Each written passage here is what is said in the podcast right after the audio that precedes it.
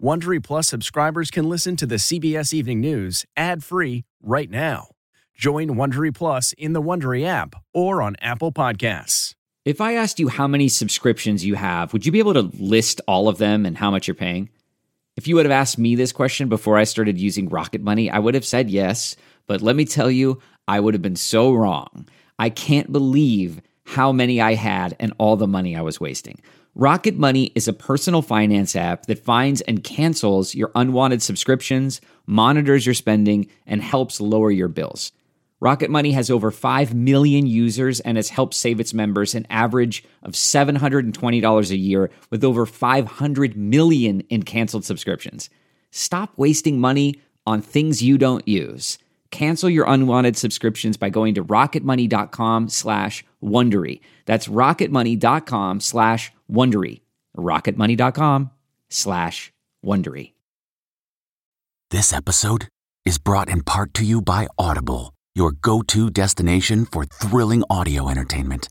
Whether you're looking for a hair-raising experience to enjoy while you're on the move or eager to dive into sinister and shocking tales, Audible has an exclusive collection of thrillers from best-selling authors that will keep you on the edge of your seat. Like James Patterson's first audio-only thriller, The Coldest Case. Experience stories like never before, where every chilling detail is brought to life by captivating sound design. Plus, as an Audible member, choose one title a month to make yours forever.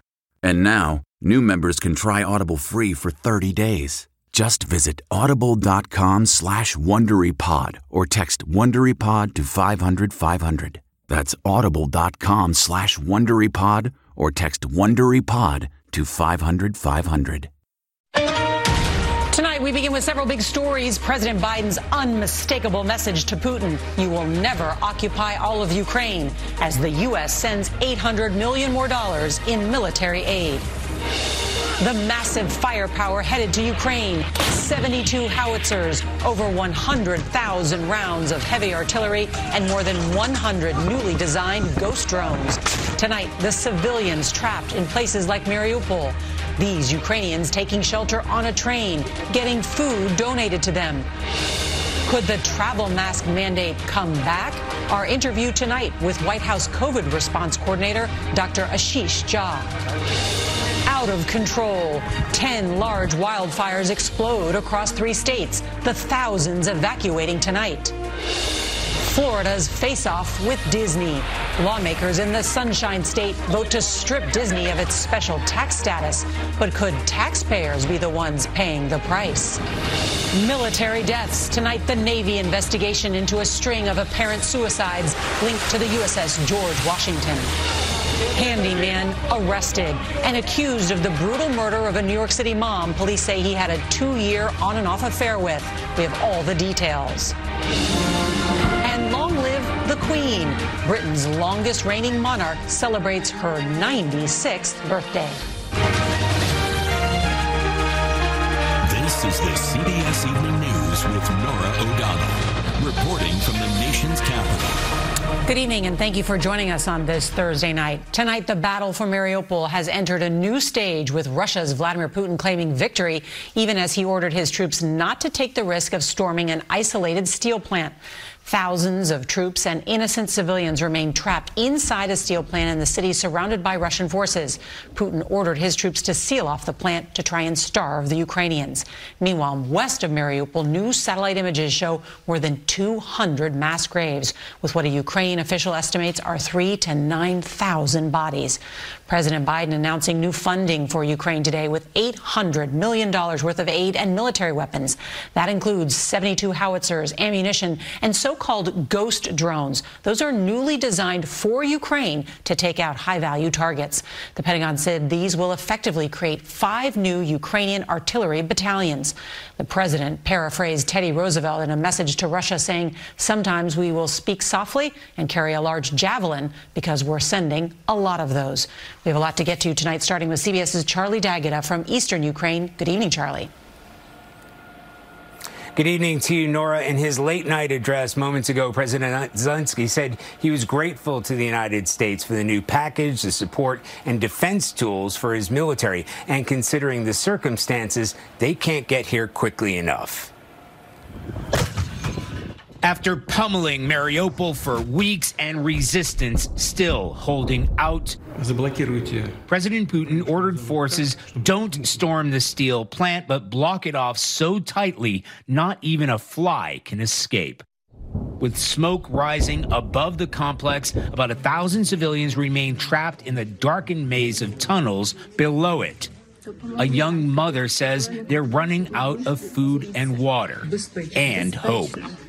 Ukrainian troops are in desperate need of the military support pledged by President Biden today. Putin has failed to achieve his grand ambitions on the battlefield.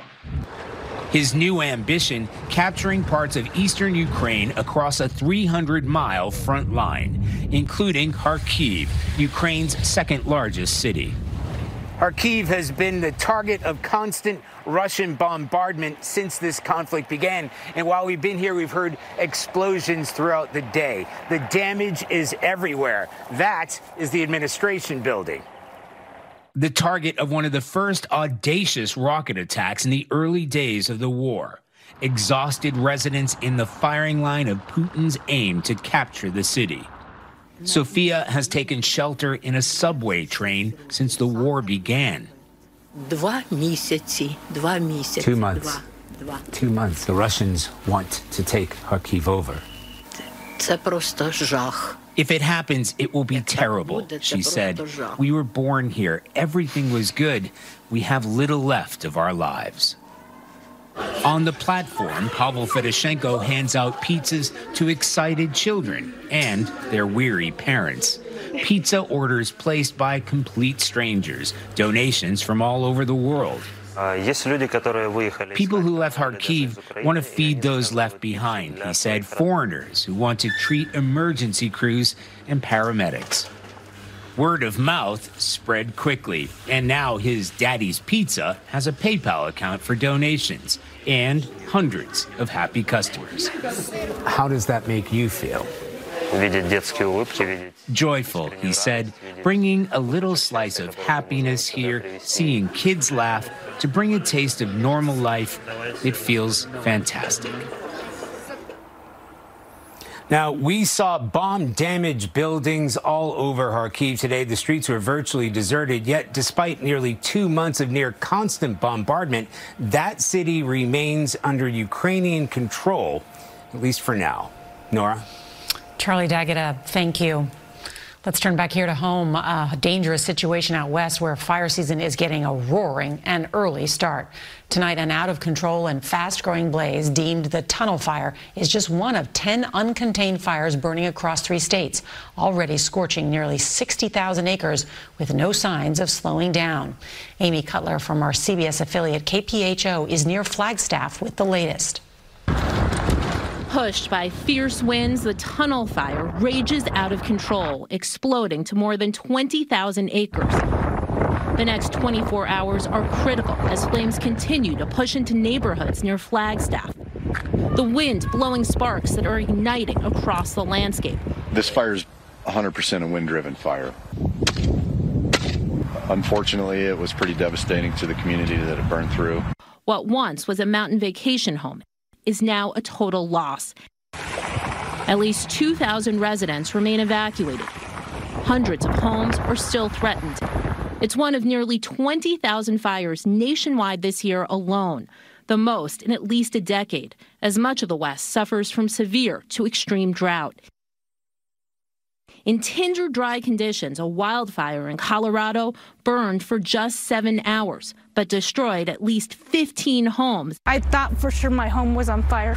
Donna Martinez says she was lucky. As for her neighbor, bless his heart, he stood here and just watched his house go up in flames. Near Flagstaff, the winds are expected to remain erratic. Fire officials say it's still too dangerous for them to survey the damage. As for the number of structures that have been destroyed, the sheriff says it's at least 30, and that number is expected to rise. Nora? State of emergency there, Amy Cutler. Thank you. Let's turn now to Florida, where the governor has gone to war with the Magic Kingdom. Today, Republicans targeted Disney, the state's largest employer, after the company publicly condemned a new law that critics believe targets LGBTQ students. Here's CBS's Manuel Bojorquez. 70 yeas, 38 nays. Show the bill passes. Read the next bill. Florida's legislature made good on the governor's threat today.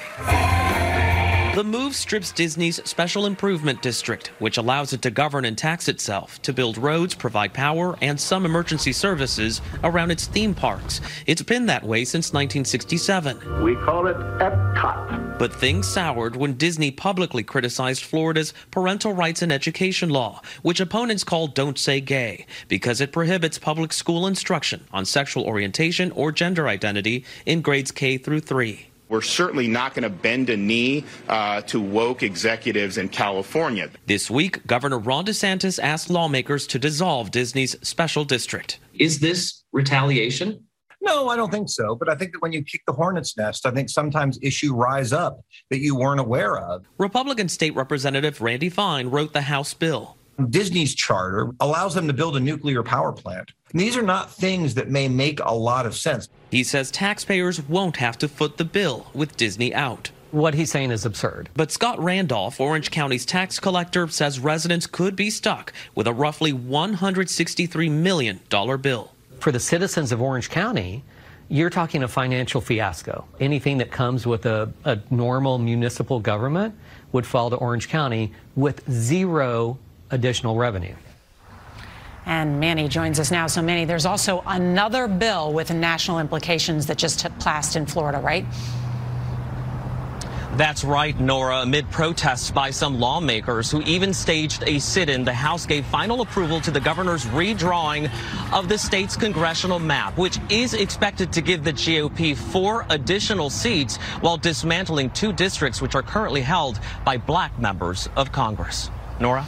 Manny Bojorquez, thank you. Let's turn now to the pandemic and some big news for parents with kids under 5 years old. The FDA could reportedly authorize the first COVID vaccine for young children in June. And it comes as the fight over masking on planes, trains, and ride shares continues. Earlier, we spoke with White House COVID-19 response coordinator, Dr. Ashish Jha, and asked why the CDC thinks a mask is still necessary on public transportation. What the CDC scientists said about a week ago or so was that, we have this new variant, BA2, a subvariant, and they needed time to assess whether that was going to end up having a big impact on hospitalizations and deaths. And they thought in this period of time we should continue masking up. And I thought it was a very reasonable determination by the CDC. You don't have to wear a mask at school. You don't have to wear a mask at work anymore. So why do I have to wear a mask on a plane or a train or any kind of public transport? First of all, travel is one of the few times where you're bringing people together from all over the country or all over the world into one area. When you go to school, you don't have a school full of people from everywhere in the world. That will happen on travel. Second, and I always remind people, when you're traveling, you don't get to decide who's sitting next to you. And if you sit down and the person next to you is coughing, sneezing, doesn't have a mask on, not so easy for you to get up and move. Not so easy for you to get out of that way. Let's talk about boosters, because there's a lot of confusion about when to get that 4th shot. First and foremost, that first booster, the 3rd shot, that is critically important. It's absolutely critically important that every adult get that if they're 5 months out from their 2nd shot. Now, if you've gotten that first booster, the question of should you get a 2nd shot or not. What we know from the data from Israel is that people over 60, when they got that 2nd shot, saw a substantial decline in not just infections, but in deaths. For 50 to 59, I think it's much more of a judgment call. And there, you can get it. You're eligible. Probably worth having a conversation with your physician, assessing your own risk and making a determination for that 50 to 59-year-old group. I had one friend say that a doctor told them under the age of 50, don't get that 2nd booster shot or that 4th shot, but wait until the fall, because the likelihood is in the fall there will be a new shot that could also protect against the Omicron variant. If you're over 60, and you're more than 4 months out from your booster, you should go out and get that second booster. I think that will offer a high degree of protection, and I've been very clear that I think the evidence is there for that. For people who are under 50, first of all, right now the FDA has not authorized it. I don't think we have much evidence. The key is make sure you're vaccinated, make sure you've gotten that first booster. That's the best way to protect yourself. Our interview with Dr. Ashish Jha. All right, tonight we've got an update for you on that story we've been telling you about involving a string of deaths related to an aircraft carrier. Today, CBS News can report a total of 7 sailors from the USS George Washington have died over the past year. And in the most recent, 3 were all apparent suicides within days of each other. We're just learning the names of those who died: Mikhail Sharp, Natasha Huffman, and Xavier Sandor. The ship has been docked in Newport News, Virginia, and undergoing extensive maintenance. The Navy is investigating whether there are any underlying causes that led to the sailors to take their own lives. Tonight, the American Lung Association is out with its annual State of the Air report that found more than 40% of Americans, that's 137 million, are living in areas with unhealthy levels of dirty air. In our continuing series on climate change, Earth 365, CBS's Ben Tracy has a special Eye on America that takes a look at the people impacted by pollution. Imelda Ulloa sweeps her patio 3 times a day, but she can't keep up with the dirt and exhaust from the stream of semis rolling past her Los Angeles home. Have you ever counted how many trucks go by? I'm counting for 2 hours, and it's 350 trucks pass for him. And it's just nonstop? Nonstop. The trucks are heading to the nearby ports and container yards that have sprung up because of supply chain issues. Ulloa has lived here for 25 years, but says she now feels like a prisoner. Because windows, doors, everything is closed. Diesel trucks are 5% of traffic on the nation's roads, but account for 50% of harmful nitrogen dioxide pollution. Low-income neighborhoods and communities of color are exposed to 28% more of this because industrial facilities are often located in poorer areas. You try to be happy, you know. Your life is hard, and with this problem is more. Health experts say long-term exposure to diesel exhaust can worsen asthma, lead to lung disease, and increase cancer risk. Imelda Ulloa's husband now has asthma. He was at the doctor when we visited. His doctor said that it was because of the pollution. Omar Ulloa is worried about his dad. To see him struggling just to even get a breath of air is heartbreaking, Anna. It's a really scary thing that I can possibly lose my dad over this. The EPA's new Clean Trucks plan will force the industry to use cleaner vehicles to cut nitrogen dioxide emissions by up to 60% by 2045. We have a death sentence. We have no escape. Jesse Marquez runs an environmental justice organization fighting for zero-emissions trucks.